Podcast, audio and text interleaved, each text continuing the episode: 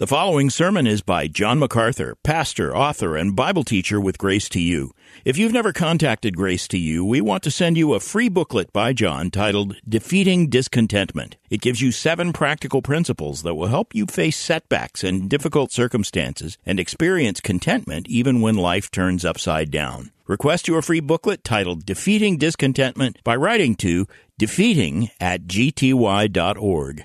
That's defeating at gty.org. This offer is good in North America and Europe through June 2024. And now, unleashing God's truth one verse at a time, here is Grace to You Bible teacher John MacArthur. This morning, I want to continue our series on conversations with our Lord. And the, the purpose of this is to get an understanding of how our Lord ministered as an evangelist, really, how he directed conversations toward the, truths that were necessary for entrance into the kingdom of heaven. We've been looking at a number of those with such great blessing. This morning, we come to a familiar one, and I want you to turn in your Bible to Mark 10, verses 17 to 22. And this is another one of these conversations about salvation that is so important. I've been talking to you now for a number of months about how important it is to get the gospel right and to get the gospel complete so that you don't have short circuited conversions, people who think they're saved and they're not, who haven't heard enough depth in the gospel to know what they're actually doing. We talked about the fact that the way of salvation is a, a narrow gate and hard to find. And we talked about the fact that it not only is hard to find, but it is costly, denying yourself, taking up your cross, and following Jesus. We're looking at these conversations that our Lord had as particularly an evangelist, so that we know exactly what should our responsibility be in proclaiming the gospel since we have been given that commission. And at the same time, I've been pointing out to you that it's obvious that there are many people who think they're Christians and who are not. We saw that in Matthew 7. Many will say to me, Lord, Lord, and I'll say to them, Depart from me, I never knew you, you workers of iniquity. There are people who are deceived, lots of them. We also looked at the um, parable of the, the wheat and the tares. Uh, the true wheat in Matthew 13, true believers, and alongside tares sown by Satan. Deceptive because we can't necessarily tell them apart on the surface. And our Lord says not even to try to separate them, but leave that to the angels in the coming judgment. We talked about Christian deconstruction. People who have uh, said they're believers and now are denouncing that, turning from that. And we talk about the hashtag ex-evangelicals. There are more of these people doing this than uh, we could uh, ever really imagine. And it's the fruit of false conversion. If you have people coming into churches who uh, are not really Christians, though some may think they are, the um, the reality is that they're many of them that will likely default. Some of them will become true Christians, but many of them will eventually walk away. And 1 John 2:19 says they went out from us because they were not of us. If they had been of us, they would have continued with us. So in the matter of evangelism, we want to make sure we're giving the gospel well enough so that people are literally believing what they need to believe in order to genuinely be converted. And our Lord never made it easy. Never. It is a narrow way. It is a struggle. He even said many will attempt to come into the kingdom but won't be able. Uh, people will not be willing to hate their father and mother and, and hate their own life and give up everything for, for Christ and salvation, that's, that's, that's a massive exchange. It's pictured in the parable of the pearl of great price and the treasure hidden in the field, where the man finds the pearl, finds the treasure. In each case of the parables in Matthew 13, he sells everything. He gives up everything to get the treasure of salvation, holding on to nothing. It is that kind of commitment that we're talking about when we talk about genuine salvation. There are some elements in that that we have pointed out, and I'm going to show them to you again today. It is necessary for people who are coming to Christ genuinely to understand two things, really. To understand the sinfulness of sin and to understand the lordship of Christ.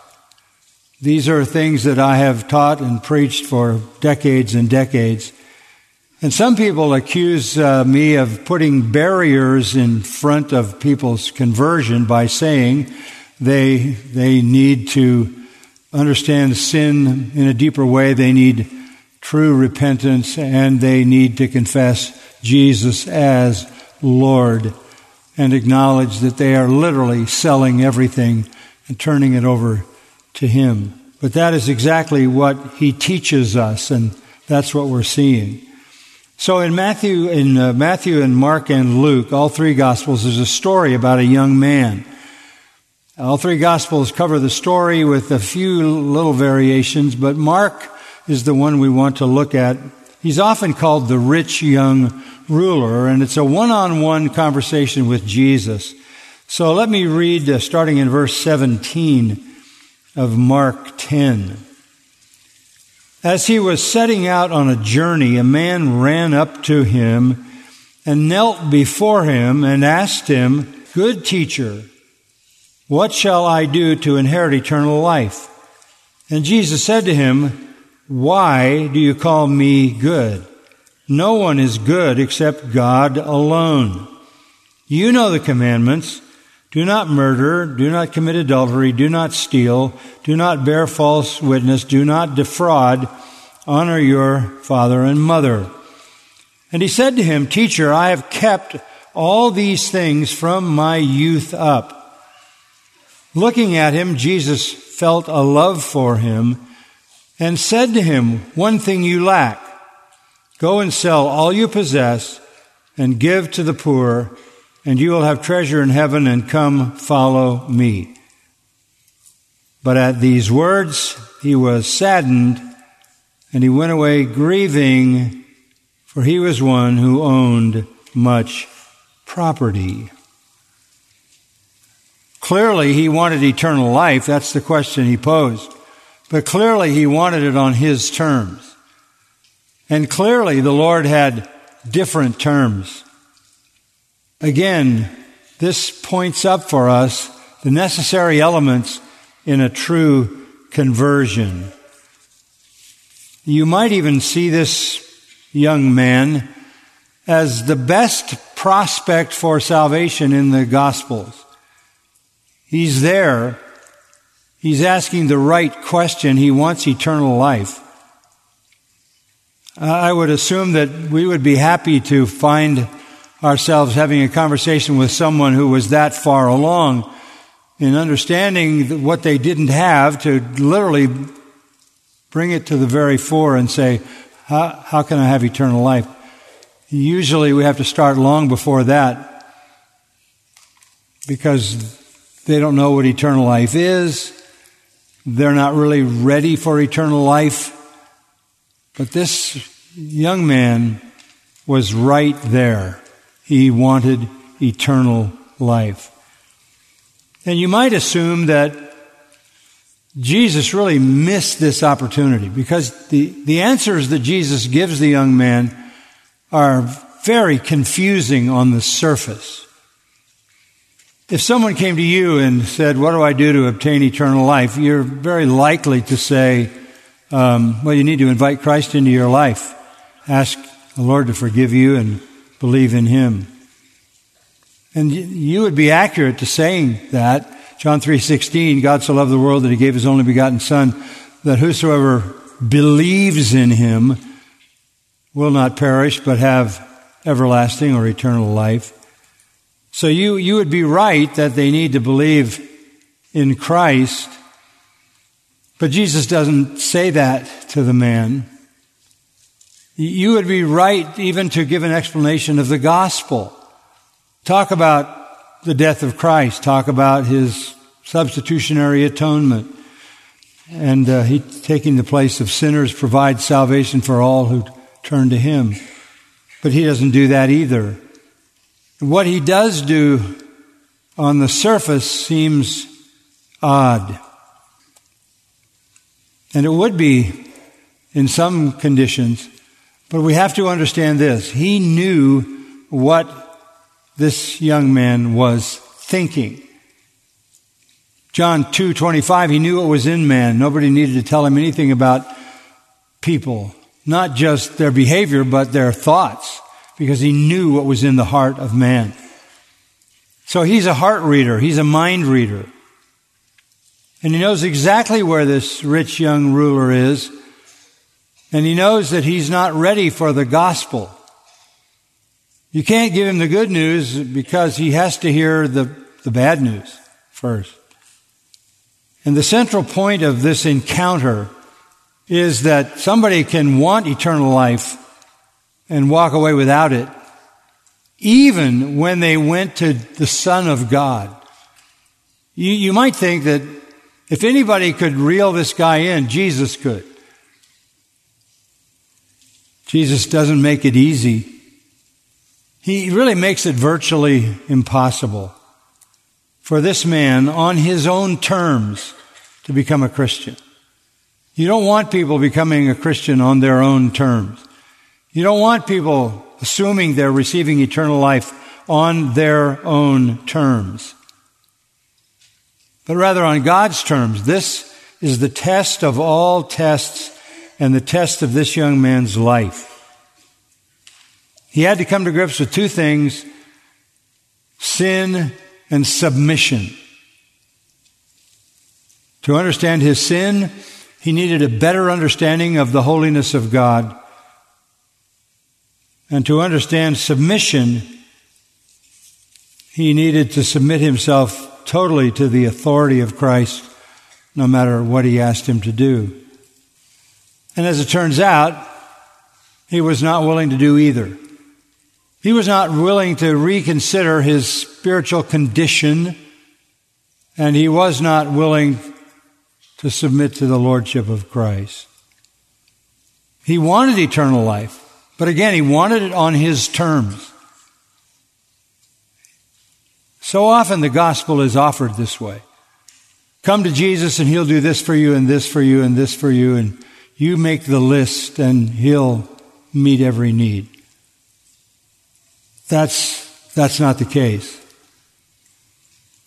You come to Jesus and you throw away the list and you come on his terms. This young man never questions Jesus' teaching, but he will not, he will not receive eternal life unless it fits his desires. He is not going to trade what he has achieved for the glories of heaven. This is the struggle because it's a sell all issue. He is a sinner clinging to the illusion of self righteousness, and he is clinging to the pride of wanting to run his own life. He really loved himself to the degree that he was satisfied with himself. He didn't want to reconsider the holiness of God or his own sinfulness, nor did he have any interest in submitting everything, everything to Jesus. So much of the work of evangelism is overlooked because people fail to come to these two points. Evangelism is not just leading someone to the place where they want eternal life. Most people would want eternal life, escape from judgment, escape from punishment, escape from hell, the blessings of heaven. That's not the question. The question is, what are they willing to give up to receive it? And that's the issue here. This young man appears like the ideal prospect for the gospel. He's the ideal seeker. And Jesus could just make a few statements and he would be in the kingdom. But he doesn't. And what Jesus does say at first is confounding. So let's look at the story starting in verse 17. As he was setting out on a journey, meaning our Lord, this is part of his ministry in Perea, and he is next going to head toward Jerusalem and um, his death there. But as he tours the area of Perea and anticipates heading south for the Passover at which he will be crucified, a man runs up to him. A man. And he is a religious man. Uh, he's a religious man, we know because the other gospel writers tell us. Very religious man. And he has a very important question. Good teacher, what shall I do to inherit eternal life? He thought he was on the brink, just as we might think he was just exactly where he should be, right there at the door. You might even think he's knocking and the door should be opened. But the truth of the matter is, he was far from where he needed to be to receive eternal life. Again, I, I just say, most people in a scenario like this would tell him to pray a prayer. Believe in Jesus. Give him some gospel truth. And with someone like this, that would have been a false conversion. Because he had not come to grips with the sinfulness of his sin, nor would he submit to the lordship of Christ. So the Lord shows us how to put barriers in front of superficial seekers. Okay? How to put barriers in front of superficial seekers. Now, this is a basic question. How does one obtain eternal life? And I don't want to push the issue of the, the language here. What shall I do? It's not that he's saying I have to do something to have eternal life. It's a fair question. He's just saying, what do I do to have eternal life? So on the premise of that question, let's see if we can reconstruct what he's thinking. And from the human side, to obtain eternal life, there are some very good elements here. First of all, he knew what he wanted. Fair enough? He knew what he wanted. He wanted eternal life, which means he knew he didn't have it. He lacked confidence that he had really received the life of God in his soul. This is one thing he knows he doesn't have. He has a lot, but he knows he doesn't have eternal life. And somebody might say, well, how do you know you have eternal life until you get into eternity? Well, if the eternity aspect of it meant only the length of life, you wouldn't know. But eternal life is not just a length of life, it's a kind of life. It's a quality of life. And he knew he didn't have that. Eternal life is the life of God. The life that is eternal is divine life. Human life is not eternal. Divine life is. It's the life that knows God. It's the life in, in which God pours grace, mercy, wisdom, peace, joy, hope. Now, what's interesting about this man is he's young. He's young, Matthew tells us in his account. And then Luke adds that he was a ruler. So the rich young ruler. Probably the ruler of a synagogue, which would, for a young man, that would be a very formidable responsibility. Usually that was saved for the older people. So this is a very religious young man who has achieved prominence in the religious community to the point that he is a ruler in the synagogue.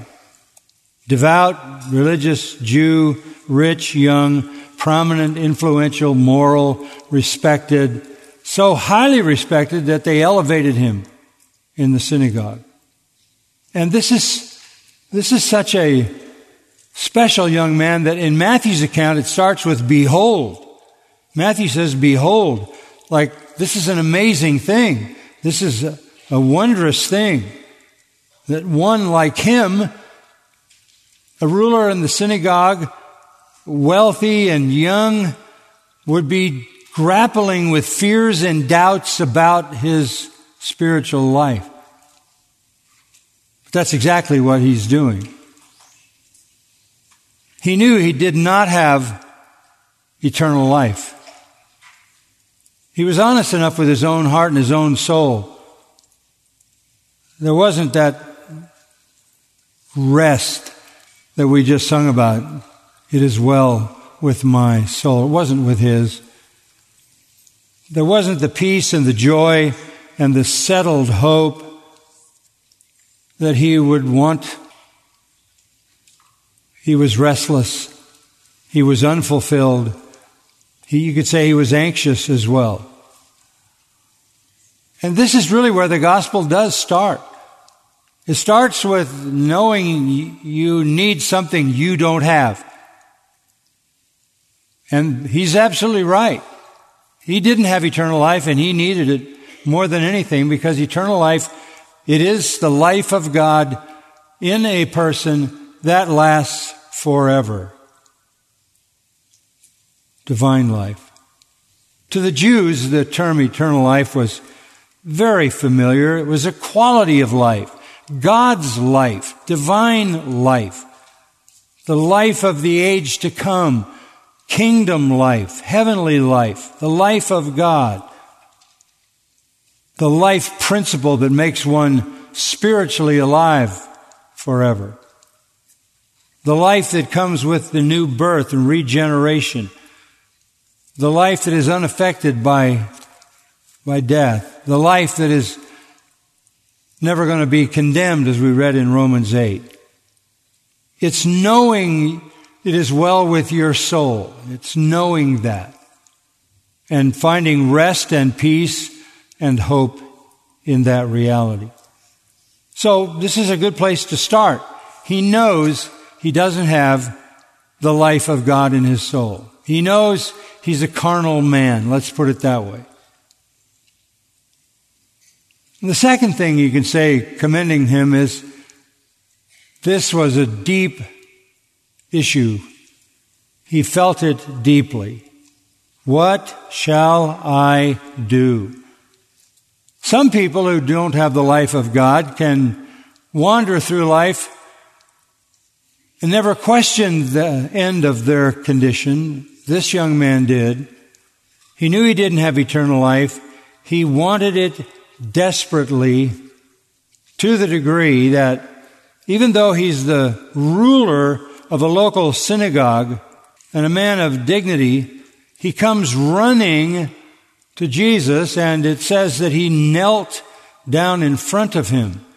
This is a posture of humility. And according to Matthew 19:20, he said, "What am I lacking? What is missing in my life?" Strong need. The cry of an unsatisfied, unsettled, unfulfilled person. No, he lived an outwardly exemplary religious life. He was moral. He was dutiful. He was conformed to the standards of Judaism externally and a leader in the synagogue. But his heart was not satisfied. All his religion is external, which is typical of all false religion, including Pharisaical Judaism. There's a vacuum in his heart. There's a hole in his soul. This is not psychological. This is spiritual. So it's good. He knew what he didn't have and he knew what he needed. And thirdly, he's very urgent about it. That is evidenced in verse 17 by his running and his kneeling. He is in a hurry. He is in turmoil. All his religion, all his wealth, all his position has not settled his heart. And there's an urgency. He wants eternal life. He wants to know that God is in his life. And so he comes. Not only are those things essential, you need to know what you don't have, what you want, and to seek it diligently. But there's a fourth reality here, and this is probably the most important thing of all. He came to the right source. If you're going to ask somebody how to obtain eternal life, you couldn't do better than Jesus. Jesus is even called, 1 John 5:20, that eternal life. John 1, in him was life. He is the life, the way, the truth, and the life. And he comes to him. And he comes recognizing that he is a teacher. Look at the 17th verse. Good teacher. And then in verse 20, he repeats teacher. So he thinks he has found a teacher who knows the way to eternal life. Nothing says that he knew he was God. Nothing conclusive about what he thought about the nature of Christ. I think it's fair to assume that he thought of him as a teacher, good teacher, not just any teacher, but a uniquely good teacher. Agathos, internally good, essentially good, morally good, inwardly good, virtuous, upright. I, I think I have found the teacher who can tell me how to have eternal life. So, what he is saying about Jesus is that Jesus is a good teacher. Let's leave it at that. There's nothing to indicate that he thought he was God or the Son of God. But he believes because of exposure to Jesus that he is a good teacher, obviously beyond any other teacher he'd ever heard. And so he has come to the right source. 1 John 5:11 says, And this is the record that God has given to us eternal life, and this life is in His Son. The man didn't know it, but he was talking to the eternal life, the one who always was, the one who had no beginning and no end. So he knew what he wanted. He felt the need deeply. He sought eagerly. He came to the right person. And then, to top it off, he asked the right question. What shall I do to inherit eternal life? By inherit, he means to take possession, to receive, to acquire. With all that leading up to Jesus' response, verse 18, Jesus speaks to him. He doesn't say, believe in the gospel and you'll be saved. Wouldn't be wrong to say that. But what he does say is shocking. Verse 18, why do you call me good? No one is good except God alone. You're throwing around the word good. You've called me a good teacher. Jesus is talking to him on a human level. He knows he thinks Jesus is just a man, but a really good man. And so he doesn't understand good in its purest form. Or he wouldn't call any man good because there's no one good except God alone. Let me tell you something about God. Everything about God's nature is absolute. Everything is absolute. That is to say, when it says that He is good, it means He is all good all the time and never anything but good. When it says God is righteous, it means just exactly that. His righteousness is perfection. When it talks about His holiness, that He is holy, holy, holy, He is perfectly holy. Whenever you use virtuous terms to refer to God, including the word good, you have to understand that when applied to God, God is good and nothing but good to the max, in perfection, always. And when our Lord answers him by saying, Why do you call me good? He's exposing the fact that this young man had a much lower standard of goodness than he should have had. And he makes it clear no one is good except God alone. So, you, only God is good? Yeah, if you define good as perfection, right? That's the answer. He says only God is good. So you're using good in the absolute sense of perfection. He, he's saying to the young man, You're throwing around this idea of goodness in kind of a cavalier way. As if you had some kind of relative approach to goodness, some kind of relative idea of goodness and righteousness and holiness. And of course, that's exactly what he had. Because he's in a self-righteous system, he's a self-righteous person, so he thinks he's good.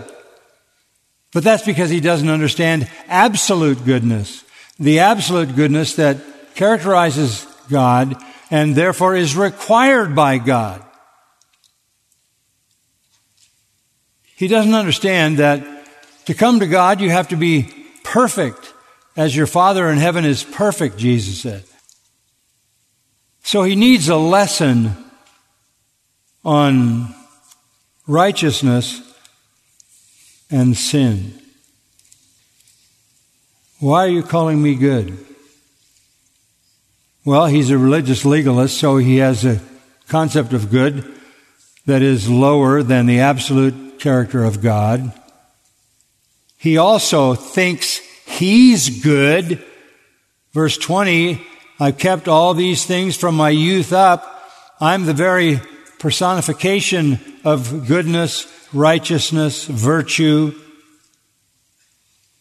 and if he thinks he is the personification of righteousness and goodness, then he has a very low view of righteousness and goodness, which means he has a low view of God, which is accommodating a high view of himself. So our Lord says to him, look, we have to go back to the beginning and understand that God is good in a way that is only true of Him.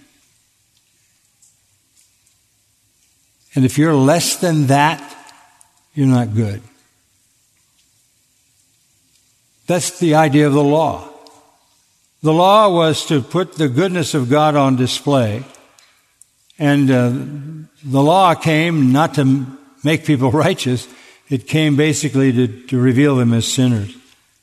The law was there to show that the righteousness that belonged to God, the goodness that belonged to God, was impossible for man. So he's like those that Paul talks about in Romans 10. Chapter 10, verse 3. They had an elevated view of their own righteousness and a diminished view of the righteousness of God because you don't know the righteousness of God truly, you go about to establish your own righteousness. In other words, you think God is less righteous than He is, you're more righteous than you are, and so you can please good, God on your terms. But God is absolute goodness, absolute perfection, absolute holiness, absolute righteousness. And Scripture says, Be holy as I am holy. That's the standard of goodness. And he needed to come to grips with the fact that he was not what he thought he was. There's no point in him coming to find out what additional thing he needs to add to all the achievements that he has already accomplished by his goodness. Unless you're perfectly good, you're totally condemned. So Jesus needed to put a barrier up at the point of this man's understanding of sin and righteousness. This is where the gospel always has to start.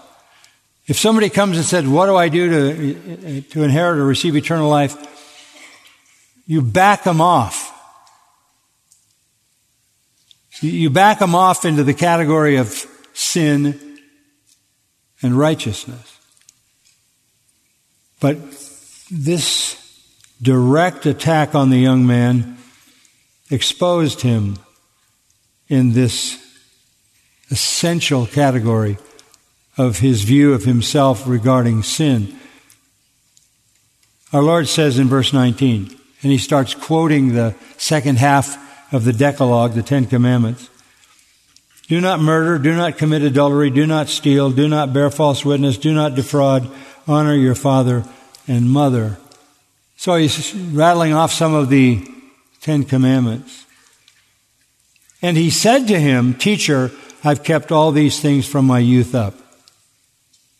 Well, that's not possible. That's not possible. Jesus in the Sermon on the Mount said, if you hate, you're a murderer. If you lust, you've committed adultery in your heart. If you covet, you're a thief. You can violate those not only in action but in attitude. So this man is completely distorted about his condition. He thinks he is righteous enough that he only needs to do one more thing to reach eternal life. Because he's kept the law. And again, look, any legalistic system has to define keeping the law in a superficial way because they, they have evil hearts and they know it. So it's all about the external. I've kept all these things. He's blind to his own sinfulness. He lived in constant, lifelong violation of the perfection of God. He doesn't know it, but he's a blasphemer and he's a proud one, elevating himself. He really worshiped himself, not God. And so his response when confronted with the law and righteousness, I'm in. Kept it all from my youth up. Verse 21 Looking at him, Jesus felt a love for him. That's sympathy compassion, and said to him, Okay, one thing you lack. Go and sell all you possess, give to the poor, and you'll have treasure in heaven, and come follow me. And you might say, wait a minute, that's another wrong answer. The first wrong answer was he gave him the law when he should have told him to believe the gospel. Now, it sounds like Jesus is saying, if you want eternal life, give up your possessions.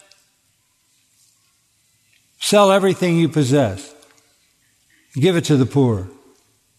Come and follow me. Salvation by philanthropy. Jesus had a love for him. Important to note that because that means he, he would only say what was true to him. But what our Lord is saying is the, the really the great test that he has to face. Will you confess me as Lord? Will you yield up everything if I ask?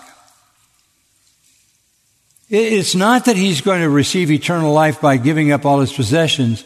It is that he will not receive eternal life until he confesses Jesus as Lord, who may ask him to give all of his possessions up. First of all, you have to acknowledge your sinfulness, and then you have to submit to the Lordship of Christ. This is so important because Many people come to the gospel and they have a superficial understanding of their own sinfulness. So their, their repentance isn't real, heartfelt.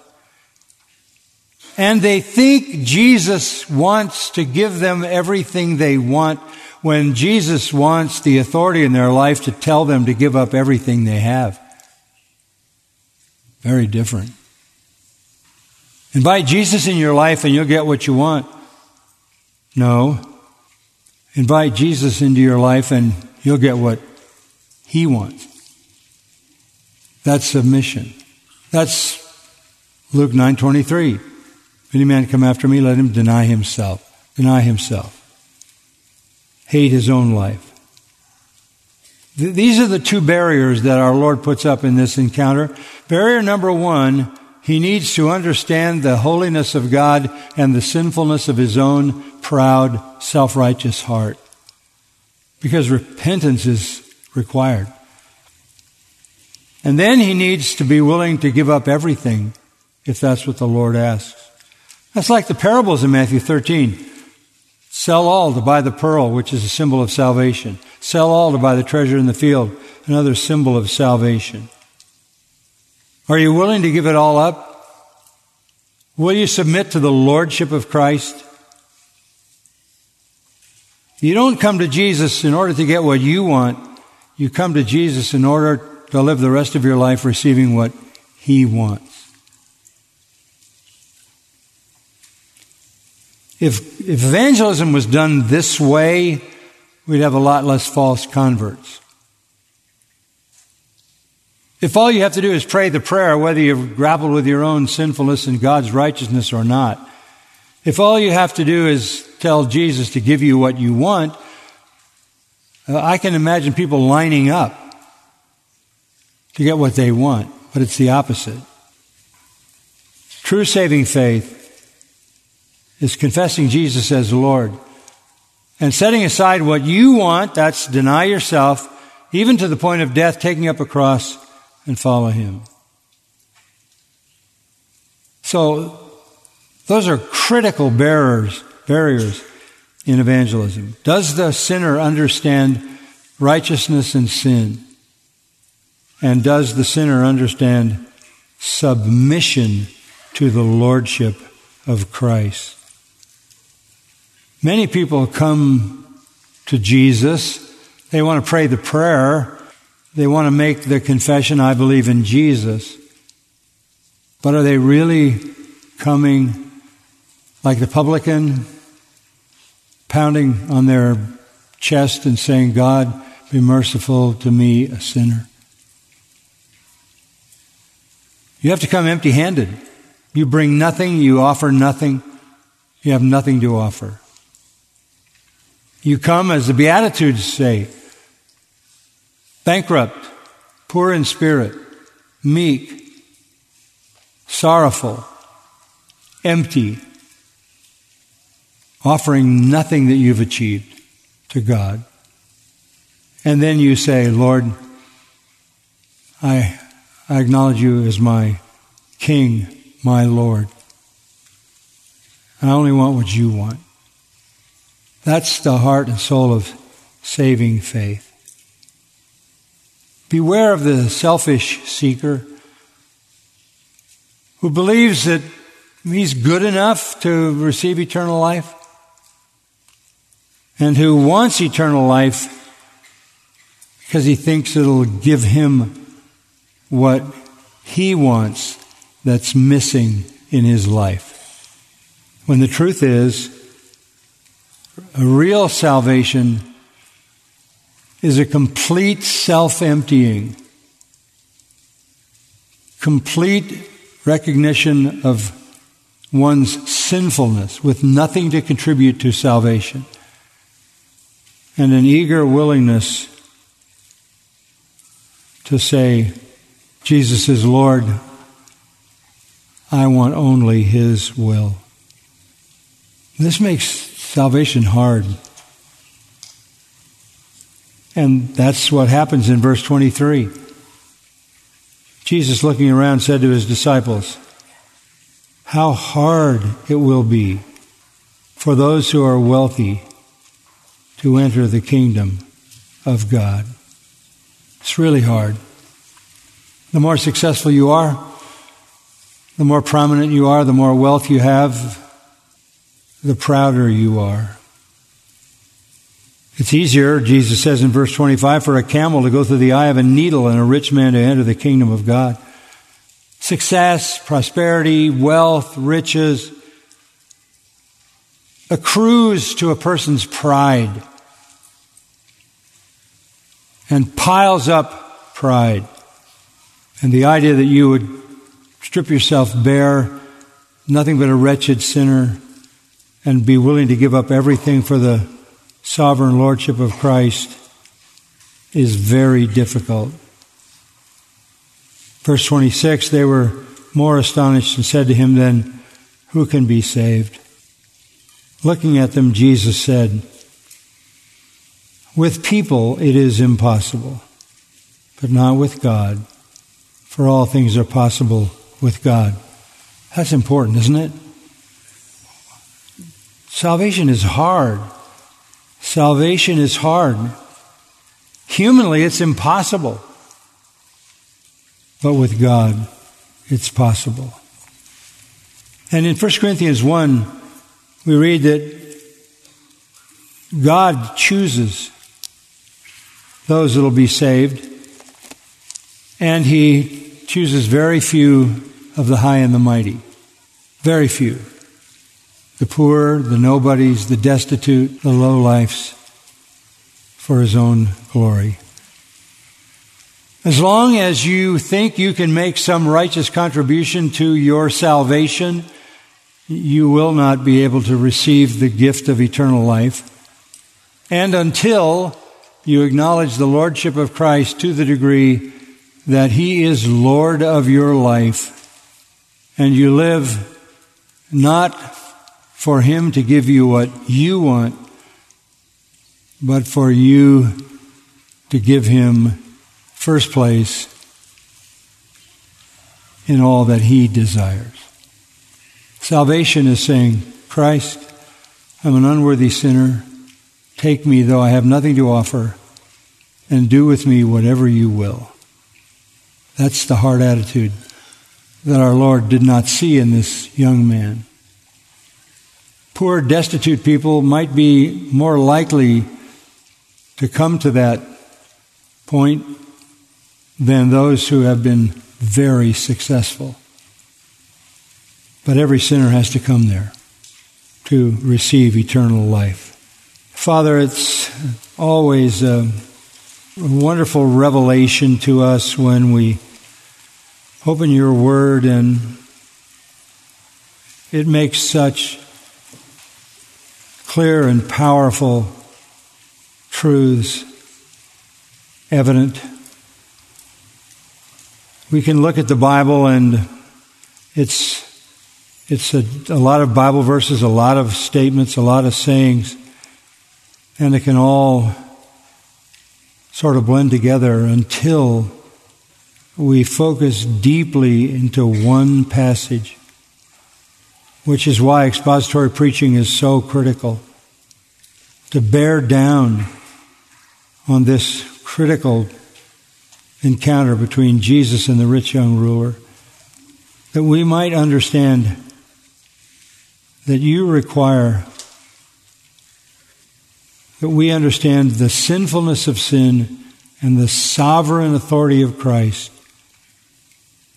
and understanding the sinfulness of sin, we turn from it in repentance and understanding the sovereign authority of Christ, we turn to Him in submission.